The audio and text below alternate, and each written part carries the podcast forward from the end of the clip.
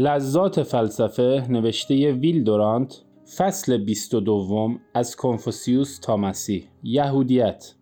استر من هم مانند سیدها فکر می کنم که ما بعضی از مواد خیلی مهم دین را کنار گذاشته ایم ما عادت داریم بگوییم برای خدا ولی این کلام که در گفتگوها تو خالی به نظر می رسد در دین به معنی حقیقتی آن به کار می رود معنی دین آن است که هر چیز را باید برای خدا انجام داد و از لذات غیر اجتماعی شخصی دست شست و برای آن مقصد قایی و کلی که خداست رنجهای بزرگی متحمل شد. به عقیده من آنچه در دین یهود برجسته و نمایان است همین امر عمیق و همین دید و نظر است و بدون آن اخلاق فقط نوعی حسابگری است. آریل آری تعجب کردم که این همه از دین گفتیم بیان که از متدین ترین قوم تاریخ سخنی بگوییم. استر درباره دین یهود مطالبی بگویید. استر این داستان همش لذت بخش نیست زیرا این دین که عمیقترین ادیان است آغازش همان روح پرستی و همان خرافاتی است که سر جیمز شرح داد. قدیمی ترین یهودیانی که خبرشان به ما رسیده است عبادت کنندگان تخت سنگ ها و گاو و گوسفند و ارواح قارها و چاهها بودند. آنها اسنامی مانند ترافیم و بوتان قابل حملی مانند لارس رومیان را محترم می داشتند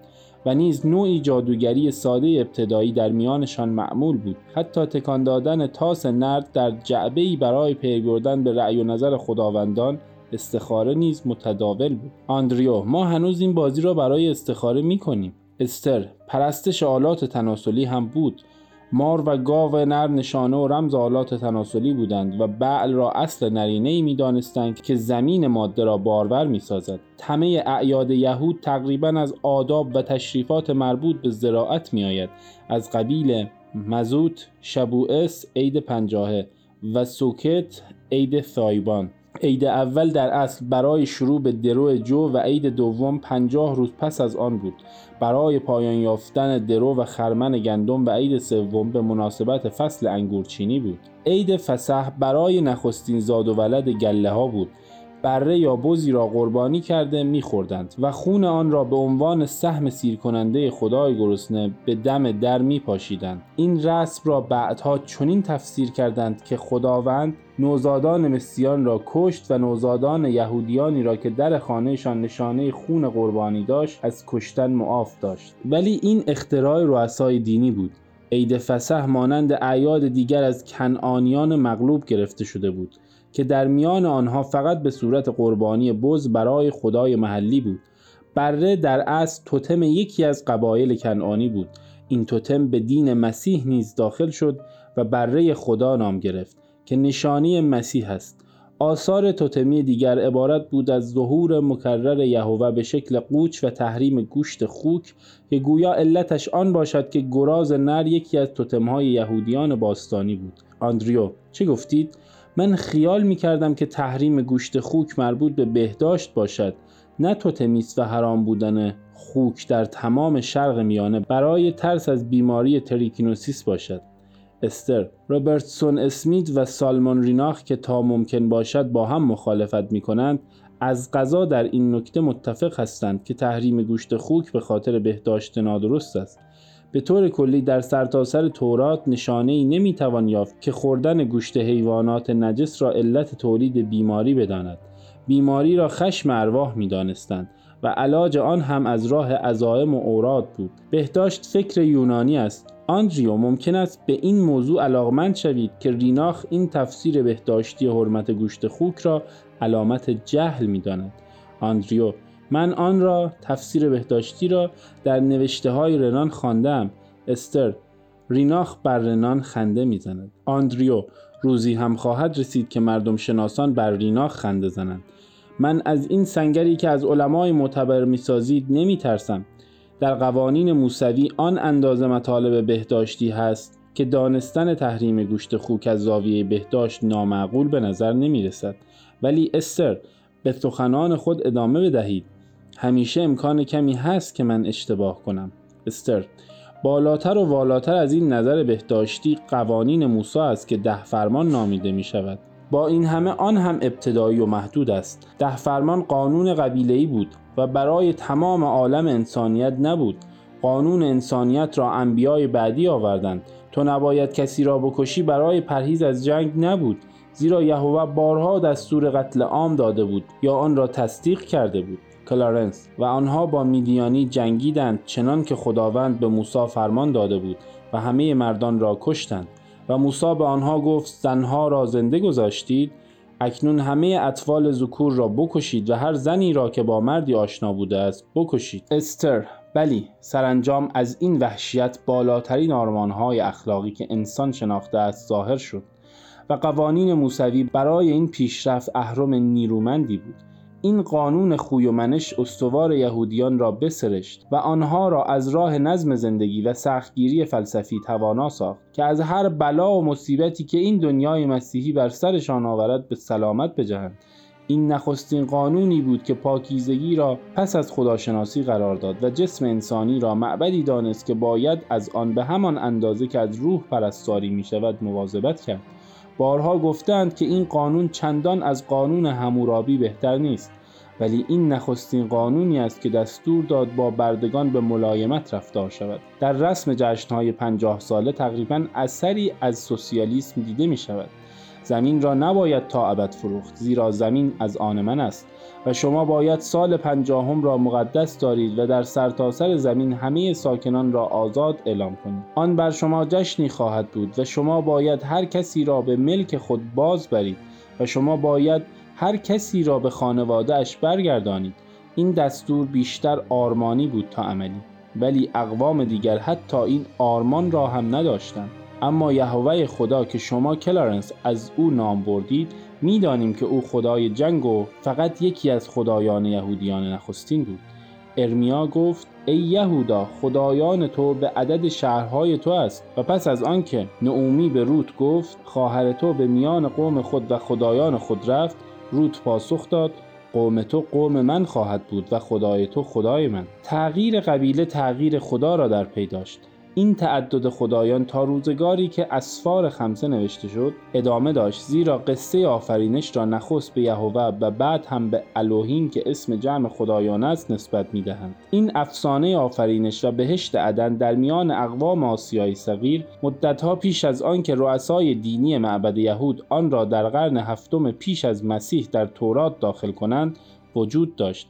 این داستان در میان ایرانیان و فینیقی ها و کلدانی ها و بابلی ها و دیگران دیده شده است. هزیود در 800 سال پیش از مسیح از شکل یونانی این افسانه سخن می‌گوید یعنی از جزایر خوشبخت که در آنجا درخت سیبی با میوه زرین می‌روید و مردم را حیاتی ابدی میبخشد. سیتا در قوم من هم افسانه مانندان هست. وداها به ما می‌گویند که چگونه خداوندگار سیوا درخت انجیری را از بهشت بیرون انداخت و زن را وادار کرد که مرد را به خوردن آن اقوا کند. به این بهانه که با خوردن آن حیات ابدی به دست خواهد آورد. مرد آن را خورد و به همین جهت سیوا او را لعن کرد و به بدبختی و رنج محکوم ساخت. کنگ در یکی از کتب مقدس چین قدیم به نام شیکینگ قطعه زیل آمده است. نخست همه اشیا تابع و مطیع انسان بود ولی زنی ما را به خاطر کنجکاوی بلند پروازانش به بردگی کشانید بدبختی ما از آسمان نیست بلکه از زن است.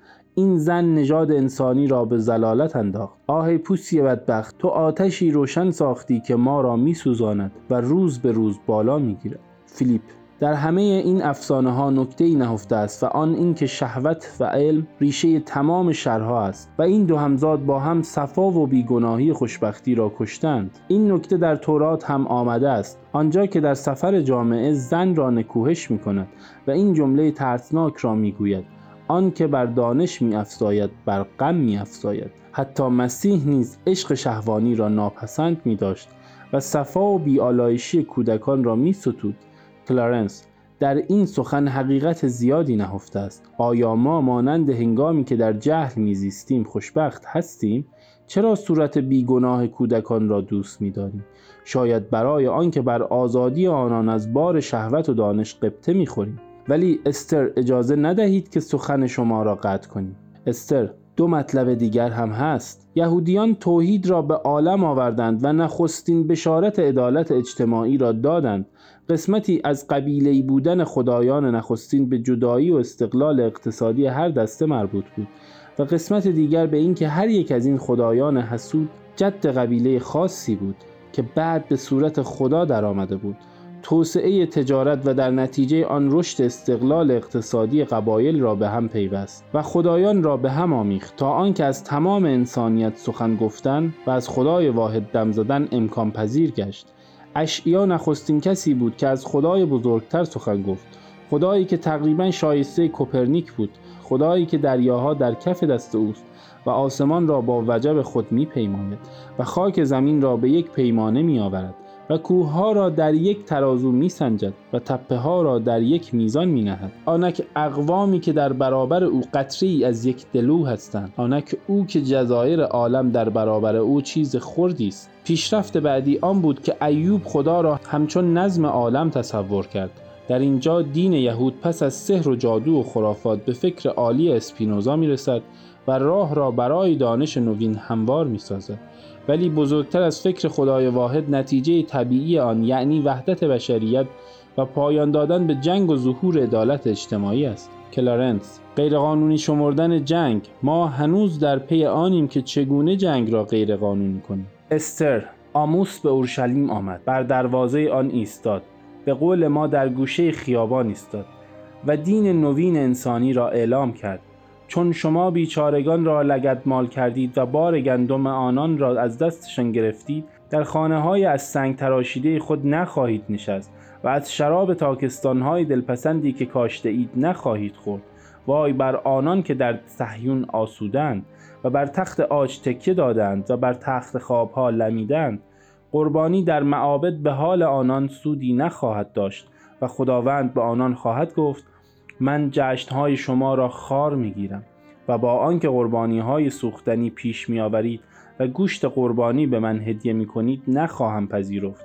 این آوازها را از من دور کنید زیرا نمی‌خواهم نقمه کمانچه های شما را بشنوم.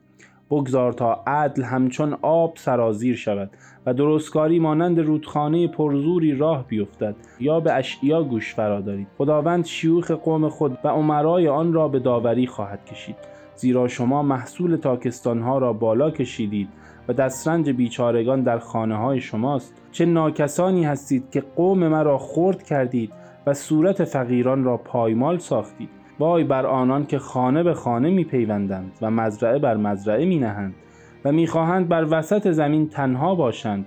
در روز مبادا و روزی که پریشانی از دور فرا می‌رسد چه خواهید کرد؟ از چه کسی یاری خواهید جست و شکوه جلال خود را کجا خواهید گذاشت؟ خداوند می‌گوید این همه قربانی که برای من می‌کنید از بهر چیست؟ من از این قربانی های گوسفند سوخته و حیوانات چاق و فربه سیر شدم.